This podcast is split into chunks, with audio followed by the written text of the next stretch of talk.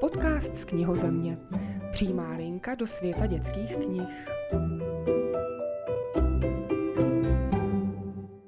Je tomu právě čtvrt století, kdy ve Velké Británii na konci června v roce 1997 vyšel první díl Harryho Pottera, série knih, které ovlivnily jednu generaci dětí.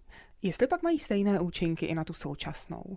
Děti, kterým bylo jedenáct, když vyšel Harry Potter, to byla šťastná generace. Museli mít velkou trpělivost, protože čekali na každý ten díl a teď to napětí. Dnešní díl podcastu z knihozemě je první ze tří, v nichž mimo jiné zavzpomínáme, jak to bylo s vydáváním Harryho Pottera u nás. To se mě na to tehdy ptali, proč jako váháš, proč to hned nevydáš, když tomu věříš. Co všechno obnášelo, aby Harry promluvil česky a nakolik a čím vším promlouvá k dnešním dětem? I o tom budu hovořit s Ondřejem Millerem z nakladatelství Albatros, který Harryho Pottera pro české čtenáře objevil. Stalo se to na veletrhu ve Frankfurtu na podzim v roce 1998. Tam se vždycky v říjnu koná knižní veletrh a já mám ve zvyku, ať už jezdím vlakem, tramvají, zkrátka kdekoliv, že se dívám, co si lidé čtou. Prostě mě to zajímá profesionálně. V Čechách jsem rád, když vidím, že čtou nějakou knížku, kterou jsem třeba vydal, tak mě to samozřejmě potěší. A v zahraničí už jenom to, že vidím, co prostě je zajímá, co třeba tam zahraničí frčí. A jel jsem z veletrhu večer metrem a nějaká slečna si tam naproti mě četla knížku a když ji zvedala, pak vystupovala o stanici dřív, tak uh, vím, že tam bylo něco Harry Potter and, bylo to anglicky. To si pamatuju dodnes. A říkal jsem si, hm, to neznám, Harry Potter, to jsem neslyšel a zaujalo mě to, už jen to jméno. A potom druhý den jsem se šel podívat na stánek německého nakladatelství Carlsen. To je moje oblíbené nakladatelství německé, které vydávalo komiksy tehdy do té doby a hlavně můj oblíbený komiks s Tintinem který jsem pak měl také možnost a s radostí jsem ho vydal právě v Albatrosu.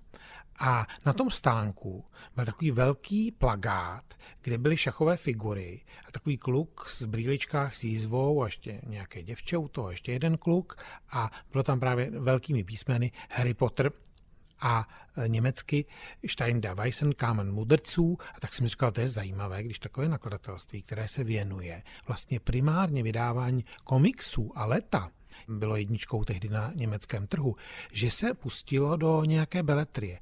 A uvědomil jsem si v tu chvíli, že Harry Potter, že to je vlastně to jméno a ta kniha, kterou četla ta dívka večer předtím v metru a tak jsem udělal to jediné, co jsem tehdy mohl udělat jako nakladatel. Zajel jsem ještě odpoledne do města, do Frankfurtu, kde je anglické knihkupectví veliké a tam jsem si tuhle knížku koupil a vzal ji do Prahy a zbytek už znáte. Takže vypadá to skoro jako taková kouzelná náhoda, která zatím stála. Takže opět Harry Potter kouzelník. Přesně tak, ale vlastně to bylo jen výsledek toho, že leta jsem měl rád moc komiksy a zajímal se o nakladatelství a nakladatelství Carlsen bylo pro mě vzorem ve vydávání komiksů a potom, že jsem měl rád fantasy literaturu, ať už tu dětskou, nebo fantasy nějak o dracích, meče, kouzla a to vlastně jsem v Harry Potterovi všechno našel. Když jste si potom knihu koupil a přečetl, máte to taky takto v živé paměti, jak na vás působila? No, ta knížka mě zaujala hned od začátku tím, že jsem si říkal, tak kdy, kdy, kdy, přijdou, kdy přijdou ty kouzla. Ale tam hned samozřejmě v první kapitole to je, když přivezou maličkého Harry Pottera k té nové rodině a objeví se tam Albus Brumbál a Minerva McGonagallová ale já si pamatuju, že opravdu mě ta knížka chytla od páté kapitoly, která se jmenuje Příčná ulice, protože tam vlastně Harry Potter jde s Hagridem k bance, jak to říká Hagrid, ke Gringotovým. A tam je několik detailů, takové drobnosti a teď vlastně začne taková fantastická jízda, kdy oni tam nasednou do toho vozíku a teď jedou někam do hlubin té banky, do toho sejfu, kde má Harry Potter ty své peníze. A to mě fascinovalo. Tenhle okamžik, to mě přišlo úžasný. A vlastně od té doby to byla taková fantastická jízda všech těch sedm knih. A ještě co si pamatuju, do dneška mě strašně se líbil ten úvodní dopis, jako vtip, jako žert. A tím vlastně mě byla hned J.K. Rowlingová blízká tím svým humorem, protože to si pamatuju, jak tam byla taková věta na konci toho listu těm rodičům. Upozorňujeme rodiče, že žákům prvního ročníku nejsou povolena jejich vlastní košťata. To si pamatuju skoro na spaměť do dneška a taková jako hloupůzka, takový detail a mně to přišlo, do dneška mě to připadá prostě jako perfektní nápad. Rozhodl jste se okamžitě, že tu knihu vydáte, protože v té době, když vy jste ji četl, tak eh, jestli správně tuším, ještě to nebyl takový obrovský světový boom, jako potom nastal. Eh, zdaleka ne, ale na druhou stranu spoustu věcí se šuškalo o tom Harry Potterovi a na tom bylo skvělé, že tehdy vlastně ještě internet nebyl. A já si pamatuju, jak mě, když jsme tu knížku koupili ta práva, když jsme koupili na podzim 1998, kdy jsem vlastně nastoupil i do nakladatelství Albatros, jak mě poslali takovou obrovskou složku, spoustu novinových ofocených, novinových výstřižků. A teď já ty novinové výstřižky jsem čet a teď jsem si postupně, protože to byly takový za sebou zmatený, jak co vycházel, kus rozhovor, kus nějaká recenze na knihy, kus nějaký skotské noviny, kus časopis. A teď já jsem si z toho vlastně skládal, a to bylo také dobrodružství, ten obraz o tom, kdo je je autorka, kdo je Harry Potter a co to je za fenomén, jak se to vlastně zrodilo, jak to napsala, dostala za to nějakou cenu, ale nikdo tu knížku nechtěl pak tedy jak psala ty další díly, jak v té kavárně Nicholson v Edinburgu to u stolku s kávou psala ta další pokračování. Zkrátka takový ten příběh, který kolem toho Harryho Pottera byl, tak to jsem si vlastně dal dohromady, napsal podle toho takový vlastní chronologii, vlastní článek a ten jsem pak umístil na rodící se také web Albatrosu. A na tom bylo, já si to do dneška pamatuju, na tom vlastně bylo úžasné to, jak se to všechno rodilo. Rodil se internet, nebo já jsem se s ním tehdy učil ho používat, učil jsem se s ním pracovat. Potom rodila se ta legenda okolo vzniku toho Harryho Pottera a já jsem si to vlastně čet v těch novinách krátce poté, co to vyšlo. Ale máte pravdu, že až do roku 2000 zhruba. Pořád ještě to bylo takové, jako bude Harry Potter úspěšný, bude to světový fenomén, nebude. Ale když vyšla čtvrtá kniha, která už vyšla v eh, Anglii v nákladu milion kusů, v Americe v nákladu přes 3 miliony kusů a už bylo jasné, že vznikne první film, tak vlastně v tu chvíli už bylo zřejmé, že se zrodilo něco nevýdaného. Jak to bylo s tím českým vydáním? Protože jestli správně počítám, tak ono mělo za tím anglickým asi tři roky spoždění? Přesně tak. To bylo způsobeno tím, to se mě na to tehdy ptali, proč jako váháš, proč to hned nevydáš, když tomu věříš. Ale my už jsme věděli v nakladatelství, že vlastně vyšla kniha dvě a tři. A my jsme chtěli, protože já jsem si tehdy myslel, a už Rowlingova avízovala v době, kdy jsme to koupili, že jo, kdy vydá čtvrtý svazek, že jo, který tedy vyšel v tom roce 2000, tak jsem si říkal, aha, tak ona jestli bude vydávat to opravdu co rok, bude to v ročním taktu, no tak to máme co dělat, aby jsme to zaprvé dohnali a aby jsme pak se tomu vydávání přizpůsobili. Ona pak měla nějaké proluky mezi tím a tak dále, už to nevycházelo co rok, ale obrok, i tam byla delší pauza, ale tehdy to ještě jsme nevěděli. A tak jsem si říkal, dobře, uděláme to tak, že přeložíme první díl, přeložíme už i druhý a ať se začne překládat třetí díl, aby pak hned se mohl dělat čtvrtý a my je mohli vydat ne za rok, ale v půlročním taktu a tak vlastně dohnali to anglické vydání. Já bych se ještě vrátila s dovolením na ten úplný počátek. Mě by totiž zajímalo, jak se na Harryho Pottera získávají práva. Jestli člověk zvedne telefon a zavolá a řekne, dobrý den, paní Rowlingová, mně se líbila vaše knížka a chtěl bych ji vydat. Jestli pak jste s ní někdy třeba mluvil nebo setkal se osobně? Bohužel jsem neměl to štěstí a ani třeba si myslel jsem si nějakým třeba rozhovoru přes Teamsy, nebo když s nás bylo víc těch nakladatelů, jo, tak tam jsme uvažovali o tom, že bychom se s ním třeba nějak spojili, všichni nakladatelé z toho Frankfurtu, kteří vydávají Harry Pottera. Ale to se mi nikdy nepodařilo a ani jsem vlastně přímo s ní si nevyměnil žádný mail. Škoda. Ale je pravdou, že Albatros zažádal o práva na Harry Pottera v době, kdy to nebyl nějaký celosvětový fenomén. A to jsem vlastně se dozvěděl, to bylo pro mě tajemství a překvapením, že v Albatrosu už uvažovali předtím, já to nevěděl, uvažovali o této knížce a dokonce snad se nějaký věnovali na nějaký nakladatelské radě. Ale to by mohlo být někdy v létě a já jsem nastoupil do Albatrosu na konci srpna 1998 a, jak jsem říkal, v říjnu jsem jel na ten veletrh do Frankfurtu. Takže to bylo velice snadné, protože já jsem se vrátil z Frankfurtu, to už jsem přes dvě noci jednu noc ve Frankfurtu, druhou pak v Praze, přečet, zhltnul Harryho Pottera, přijdu do smluvně právního oddělení a říkal jsem tam té redaktorce, no tady ta knížka, ta se mi strašně líbila a ona hned věděla, o co jde. Říkal, jo, jo, my jsme to tady snad i nějak probírali, ale nějak jsme se jako nerozhodli, nedošli k žádnému rozhodnutí, a, ale já bych říkal, já bych tu knížku strašně chtěl vydat, mně se moc líbí, tak můžete objednat práva a ona řekla, jo, to já zařídím. A do dvou dnů byla práva v Albatrosu, ještě s poděkováním, že jsou rádi, že tradiční české dětské nakladatelství se chopilo práv na Harry Pottera. Takže to šlo velice snadno a bylo to za naprosto obvyklých podmínek. Když u Rowlingové, u toho originálu anglického, to trvalo vlastně ty tři čtyři díly, než to bylo tím hitem. Tak co teda ten český? Taky to mělo chviličku spoždění, nebo tím, že jste vlastně s tím spožděním už na to takto rychle navázali, tak už to rovnou byl hit? Nebyl to úplně hned hit, protože i tak jsme si říkali, stejně jako byly obavy nakladatelů po celém světě, ta knížka je příliš tlustá, to jsme si už říkali u prvního dílu, to jsme ještě netušili, jak bude tlustý čtvrtý díl nebo pátý. A říkali jsme, no to je ale pro osmileté děti, to asi doví, jestli to učtou, jestli to není pro ně příliš složitý příběh, jestli není tam padla taky obava příliš anglický, jestli to není ty anglické reálie, anglické školství. Podobné knihy u nás vycházely už předtím a nebyly právě tak úspěšné úspěšné právě proto, že tak, jak je uspůsobeno anglické školství, to je českým dětem bylo poměrně cizí. Takže obavy byly a ta první knížka vyšla, Harry Potter a kámen mudrců, vyšla, dnes bychom řekli, v pouhém nákladu 7000 kusů. Ale už o měsíc později jsme dělali sedmitisícový dotisk a o dva měsíce později jsme dělali už desetitisícový dotisk. To znamená, ten start té knihy byl rychlý a bylo to způsobený především tehdy ještě takovou, bych řekl, českou šeptandou. Protože ta knížka se velice rychle rozkřikla mezi dětmi a to také přišlo do doby, kdy začal internet nabírat na obrátkách. A pro děti byl tehdy velice populární takový ty chatroomy. Neexistoval nějaký WhatsApp nebo jiné programy, mobily a tak dále. To děti neměly. Ale šlo prostě četovat v určitých časech a my jsme otevřeli takový chatroom na stránkách Albatrosu.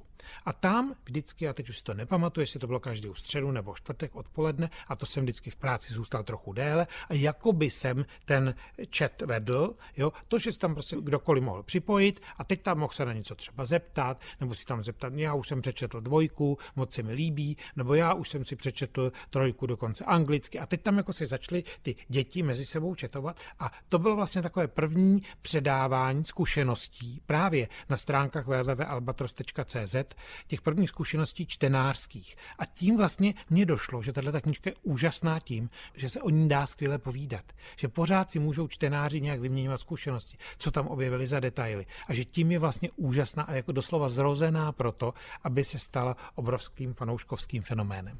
Vy jste zmínil to, že vlastně je hodně zasazená do toho anglického prostředí, ať už je to školství, společnost, vlastně i anglická historie. Tak je stejně úspěšná i v jiných koutech světa, jako třeba v Ázii, protože přece my jsme součást Evropy, tak ta Anglie je nám celkem blízko. Co ty další kouty? Máte o tom nějaké informace, nebo je to skutečně tak obrovský fenomén prostě napříč světem? Tam bylo zajímavé pro mě obrovská nakladatelská zkušenost, že v rámci toho frankfurtského veletrhu, o kterém jsem mluvil, který se pořádá každý podzim v německém Frankfurtu a je to vlastně na evropském kontinentě největší knižní veletrh svého druhu, tak na tom jsme se setkávali všichni vydavatelé Harry Pottera a právě to organizoval nakladatelství Carlsen a tehdejšího šéf, skvělý nakladatel a šéf-redaktor Klaus Humann a ten spojil všechny ty lidi, že vlastně jsme si vyměňovali ty zkušenosti. A poprvé nás pozval do Hamburgu, do centrály nakladatelství Carlsen, tam jsme se vlastně seznámili a potom jsme se rok co rok, co Harry Potter vycházel, scházeli ve Frankfurtu. A tam bylo jednoznačně vidět, že vlastně ve všech zemích Evropy ten Harry Potter zvítězil na celé čáře mezi dětmi, ale i mezi dospělými. A potom já jsem byl sám velice překvapen, stejně dobře se prodával v Rusku, tomu bych rozuměl, ale že vlastně nesmírně úspěšný byl v Číně, Harry Potter a stal se tam doslova přes noc obrovským knižním fenoménem. A co se týče třeba Jižní Ameriky, já mám takový dojem, že tam dost velkou roli se hrály, že tam byla i tam ta knížka úspěšná, ty filmy. Přeci jenom ty filmy se pokoušely, na rozdíl od knížek, se pokoušely být obecnější aby ty vtipy byly srozumitelnější. Třeba v těch knížkách je spousta, to mi až upozornili potom angličané nebo anglický nakladatel, spousta vtípků pro anglického čtenáře. Takový opravdu suchý anglický humor nebo humor, který nějakým způsobem reflektuje život v Anglii které jsou i pro nás v Česku někdy ne zcela vtipné, protože vím, že třeba angličané mi říkali, že se strašně smějou tomu a smáli se tomu, když Hagrid přijede si pro Harryho na ten ostrov a první, co jim řekne, dejte mi trochu čaje nebo uvařte mi čaj. A to jim v té situaci takové dramatické, která tam byla, to přišlo neuvěřitelně vtipný anglickým čtenářům. Mně to zase třeba tak vtipný nepřišlo, ale to odkazuje na nějaké anglické zvyky. Ale v těch filmech je to v obecnější rovině a ten humor nebo ten děj je veden tak, aby tomu opravdu rozuměli po celém světě. A myslím si, že ty filmy v těch odlehlejších oblastech nebo v místech, kde mají úplně jiné kulturní kořeny, tam pomohly ty filmy, aby se tam i ty knihy adaptovaly. Ale to, že to je opravdu po Bibli nejglobálnější kniha, to je bez diskuze. Když Harry vycházel pro ty první čtenáře, tak eh, samozřejmě vycházel postupně, děti se na to museli počkat na ty další díly, rostly s tou knihou, s tou sérií. Dnes už to tak není. Dnes už děti, když začnou číst, můžou volně pokračovat. Ale není to vlastně pro ně nevýhoda i v tom smyslu, že jak to bylo odstupňované, když ty postavy stárly nebo mládly, zkrátka postupně směřovaly k dospělosti, tak vlastně když si dnešní 8 leté dítě přečte pátý díl, tak už mu to není tak blízké jako to 8 leté dítě, které postupně k tomu pátému dílu dorostlo?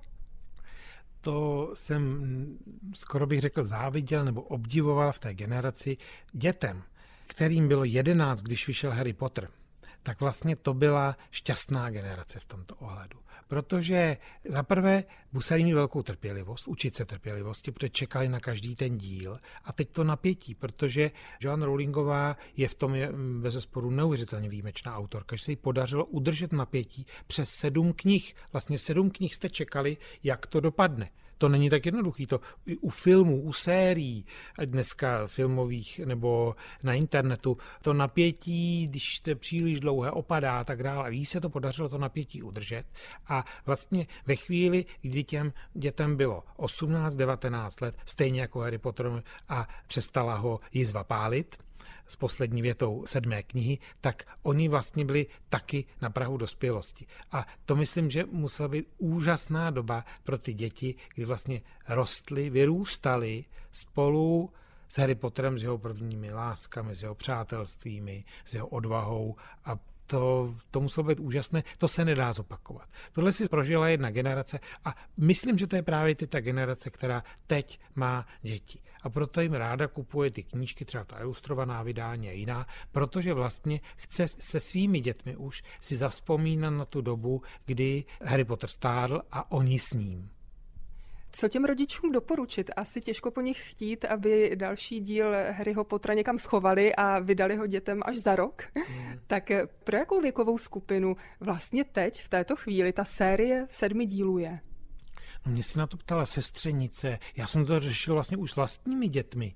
A protože tím, že už jsou ty filmy, a ty také se že, vytvářely postupně až po vydání těch knih, tak dneska, když na to přijde, tak si můžete během dvou, tří dnů pustit všech těch osm filmů. No a máte Harry Pottera v kostce vlastně přečte nebo zhlédnutého. Jo? A teď ty knihy, když pak si budete číst, tak vlastně od toho opravdu těch dětských dvou dílů přes takový ten třetí s tím složitým napínavým dějem, s tím vracením v čase, až po opravdu temný, takový zvláštní pátý díl, šestý díl, který je opravdu srdcerivný v tom, že vlastně odhalujeme tragédii Severuse Snape'a a zemře Albus Brumbál, až po teda grandiozní finále střed dobra a se zlem i tragédii pro spoustu lidí v tom díle sedmém, tak to prostě myslím, že pro osmiletý dítě není. Ale zase si říkám na druhou stranu, že pokud to dítě k tomu našlo vztah, tak někamu to jako zamykat, nebo to si myslím, že není řešení. Protože co udělá? Tak zeptá se na to za prvé spolužáků ve škole a ty mu to buď povědi, protože určitě jiný to třeba přečetli, nebo si to může počít v knihovně, nebo si na to může podívat někde s kamarádem na mobilu. To dneska jsou prostě úplně jiné možnosti pro ty děti. A já si myslím, že Harry Potter, celá ta série, jsou to tak dobré knížky, že to dítě si to teda přečte, nebo je mu to přečteno v osmi letech, v devíti, nějak tomu porozumí a hlavně si říká, uf, tak Voldemort Harryho nezabil, nakonec to všechno dobře dopadlo a Harry opravdu jizva nepálí a potom se k té knížce třeba vrátí za tři, čtyři roky. A to jsem už na besedách slyšel tohle, že to tak prostě děti i dospělí říkají. A i pak jsem slyšel na besedách, že mi říkali, no pane, já si, jako víte, jednou za čas si vezmu toho Harryho Pottera, sjedu si komplet všechny ty díly, nejdřív si je přečtu, pak se na ně všechny podívám a pak za, za dva roky to udělám znova. A pokud to takhle funguje, tak si myslím, že to stejně splní svůj účel. Takže dětem bych nezbraňoval ve čtení. Dá se ovšem předpokládat, že rodiče, kteří eh, Harryho Pottera kdysi četli, tak eh, ho určitě doporučí i svým dětem, už jenom proto, aby s nimi mohli ten zážitek sdílet. Ale proč vlastně bez ohledu na toto, proč vlastně dnes Harryho Pottera dětem doporučovat? Je to takové, že ta knížka vlastně tím, že má ten svůj svět, tak eh, nestárne? Já myslím, že těch názorů, proč to doporučit, to určitě každý si vymyslí nějaký svůj, nebo třeba ani by nemusel se mnou souhlasit, proč to já považuji za zrovna doporučitelné a vhodné pro to, aby to četli děti od té doby v podstatě, co začnou chodit do školy. Protože tam je, to je vlastně to první doporučení. Rowlingové se perfektně podařilo vytvořit ty vztahy v tom kolektivu. To je strašně těžký napsat. A jí se to perfektně podařilo a nejenom mezi těmi třemi hlavními kamarády, co Ron, Hermiona a Harry si spolu povídají. Ale teď k tomu přistupují další 6-7 kamarádů, pak je jich nějaký nepřátelé, pak ten širší kolektiv, jo, potom když chodí hrát fanfrpál, tak vlastně spoustu dětí chodí do různých sportovních kroužků, tam zase lze vzít inspiraci, jak se v takových sportovních kroužcích chovat, když se nepodaří něco, když prohrajeme, když prostě nechytnu zlatonku v úzovkách nebo dají mi góla v přeneseném slova smyslu, tak toho je skvěle tam obsaný a myslím si, že pro ty děti tím, jak začnou chodit do školy, je Harry Potter skvělým návodem, jak se vlastně v kolektivu chovat. A není to zase tak ideální návod, protože Harry Potter tam dělá spoustu chyb. Rozeštve si ty kamarády, nechová se ideálně. Jo? To je na tom taky perfektní, že to není hrdina par excellence, perfektní hrdina, tak aby řekli, jo, to zase v tomto ohledu to není Měrek Dušín, to je kluk se spoustou chyb vlastně. Že jo? A teďka je tak strkán někdy, jestli tak připadá, tím osudem a i těmi kamarády, svými touhami a přáními a pak teda něco nějak vyvede, něco se z toho nevíde, něco se podaří a tohle, myslím si, je pro děti úžasný návod. A potom, proč já bych to, a proč jsem to doporučil třeba vlastním dětem, je to, jak je tam podáno skvělé přátelství jak se to přátelství a taky během těch sedmi svazků vyvíjí. Jak ten Harry s tou Hermionou se kamarádí. Přátelství mezi třeba klukem a holkou je možný, není možný. Z toho pohledu, tak jak to píše Rowlingová, by bylo možný a dokonce moc pěkný, takový čistý přátelství mezi Harrym a Hermionou. A mezi zase Hermionou a Ronem přeroste v lásku, ale což není ze začátku vůbec patrné a vlastně teď oni Hermionu považují za šprtku přece. Nemají moc rádi. Jo? A ty, ty vztahy, jak se vyvíjejí, to to je úžasně popsaný. To, to i teď je vidět, jak o tom mluvím, z toho jsem nadšený a proto bych to dětem doporučil. Ještě než vyšel další překlad Harryho Pottera, tak si ho děti dokonce překládali. Ale nejen překládali lidé, dokonce další díly Harryho Pottera psali, vymýšleli nové. Já když jsem se na ten náš rozhovor připravovala, tak jsem objevila nějaký článek předtím, než vyšel, tuším, sedmý díl, tak se na internetu objevil vlastně sedmý díl Harryho Pottera a všichni se přeli o tom, jestli to je skutečně od Rowlingové nebo od někoho jiného, protože to bylo tak dokonalé, že bylo téměř neuvěřitelné, že by to dokázal napsat někdo jiný. Já se přiznám, že nevím, jak to vlastně tehdy dopadlo. Vzpomínáte si na to, jak to bylo se sedmým dílem, jestli je možné, že by pronikl na internet dřív? Ne, nepronikl, to opravdu někdo si s tím dal tu práci a napsal svůj sedmý díl, nemohl se prostě dočkat toho konce. A já jsem to pamatuju, jak mi volal Pavel Medek a říká, tak prosím tě, je sedmý díl na webu, ale nevím, no podívej se na to. Pak ještě mi volali nějakí fanoušci a i jiní překladatelé z nakladatelské branže a já si pamatuju, jak jsem si to večer čet a nějak jsem z toho nebyl prostě moudrý. Ne, ne, neměl jsem na to přesný názor, to se přiznám. Ale Pavel Medek mi pak volal a říkal, ne hele Ondro, to není to, protože tam jsou některé věci, které jsou takový buď divný, nebo trochu trapný a to by Rowlingová neudělala. A to jsem obdivoval velice Pavla Metka, ale na druhou stranu překladatel, to je člověk, který, ono se to nezdá, ale jak to vlastně po večerech, v noci překládá a teď vlastně rozšroubovává ten text na ta nejmenší drobná kolečka, tak vlastně to se nezdá, ale on až tak jako bych řekl, transcendentálně se dostane do takového velice intimního vztahu s tím autorem. Protože on ten jeho text Čtenář už to pak takhle nevnímá, ale ten překladatel opravdu ten text vidí vlastně skrz něj. Jako, a to určitě Pavel Medek takhle nad těmi texty pracoval a přemýšlel a nějakým takovým šestým, sedmým, osmým smyslem odhadl, že to není text od Rowlingové a nebyl také. Potvrdilo se to. Samozřejmě jsou knížky, které děti prostě baví, jsou z nich nadšené, ale Harry Potter, jak už jsme si říkali, tak jim dá něco, něco víc vlastně poznat, i když přes ten fantaskní svět, vlastně poznat svůj vlastní svět. Co by bylo možné ještě doporučit z knížek pro děti, které teď vycházejí, které by taky měly tento vlastně skrytě výchovný charakter? Mám moc rád tu sérii Letopisy Narnie a má zase takový mystický prvek je v ní, ale jako taková významná křesťanská myšlenka je vlastně ve všech těch svazcích letopisů Narnie, ale opět je tam zase taková základní úvaha o tom, co je to dětství, čím je dětství jedinečné a kdy se z toho dětství probouzíme v úvozovkách do dospělosti. Takže letopisy Narnie bych určitě doporučil dětem ke čtení, ale potom jsou to třeba knížky, které možná i to někoho překvapí, si řekne, proč po Harry Potterovi doporučuju tohle, ale já jsem celá léta sledoval právě ty nápodoby Harryho Pottera.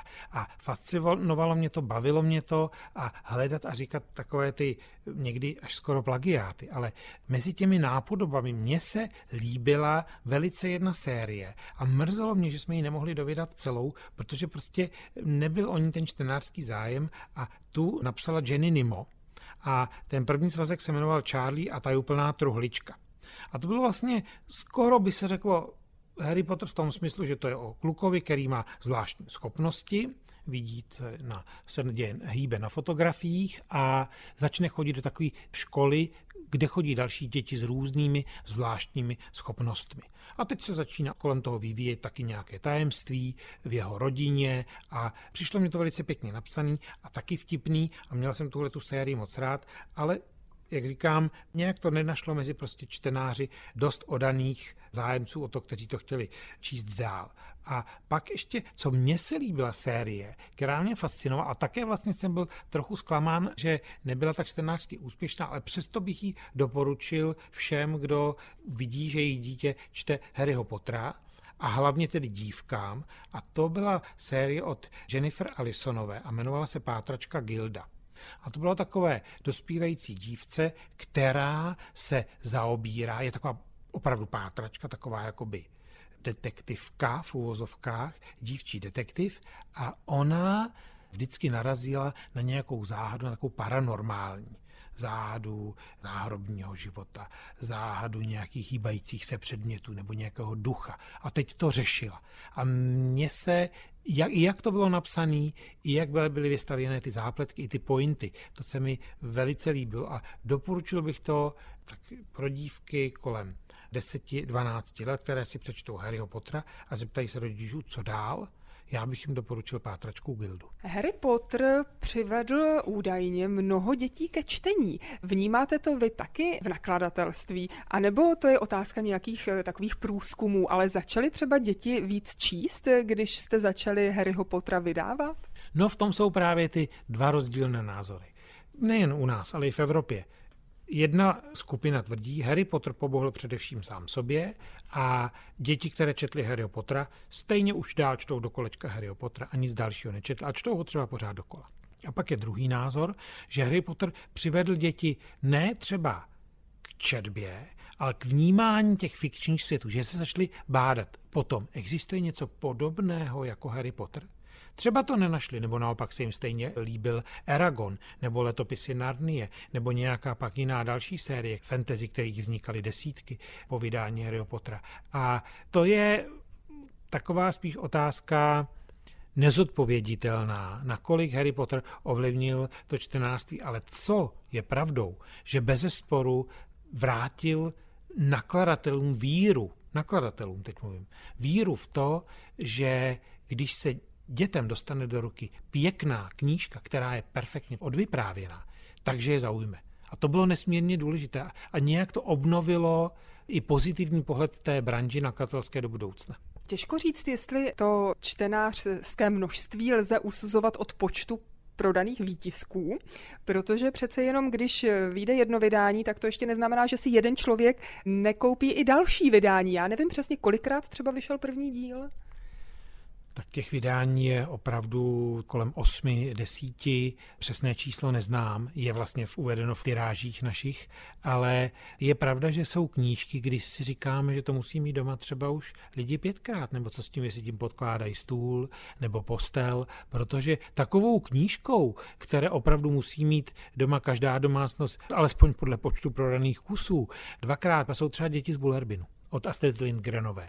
A u toho Harry Pottera je to totež, ale tam u Harryho Pottera právě, a tomu se jsme se smáli na takových těch schůzkách s ostatními nakladateli evropskými Harryho Pottera, tam je velká opotřebovatelnost těch knih, protože tím, jak se čtou víckrát, tak se opotřebují, rozlomí třeba ve hřbetě, někde umažou, pošpiní a ten čtenář, protože ji chce mít určitě na památku jednu krásnou v knihovně, tak si ji koupí i víckrát.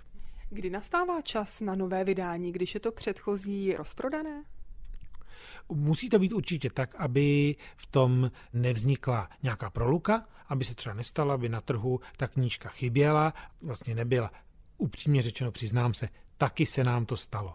Naše odhady byly nějaké, přeci jenom nemáme úplně tu správnou věšteckou kouli Madame Trelavniové ze školy v Bradavicích, takže nedokážeme tak jak si předvídat, ale stalo se nám, že se kniha doprodala a další vydání se teprve tisklo. Ale správně by to mělo být tak, aby ta knížka byla pořád na trhu a čtenář nic nepoznal. Říká Ondřej Miller, objevitel Harryho Pottera pro české čtenáře a dnes programový ředitel nakladatelství Albatros. Ale to ještě zdaleka není konec. O Harry Potterovi si budeme povídat i v příštích dílech podcastu z knihozemě. Například o různých záludnostech překladu. Vím, že tehdy jsme dokonce uvažovali, ale naprosto vážně, dneska to působí jako sranda, jestli se Harry Potter nebude jmenovat Jindra Hančíř. Umíte si to představit? Tak schválně, co zajímavého se ještě dozvíme. Příště se zase naslyšenou těší Naděra Revláková. Chcete-li mít přehled o tom, co se děje ve světě dětských knih, sledujte knihozem na Facebooku a Instagramu. Já se na vás budu těšit u dalšího dílu našeho podcastu.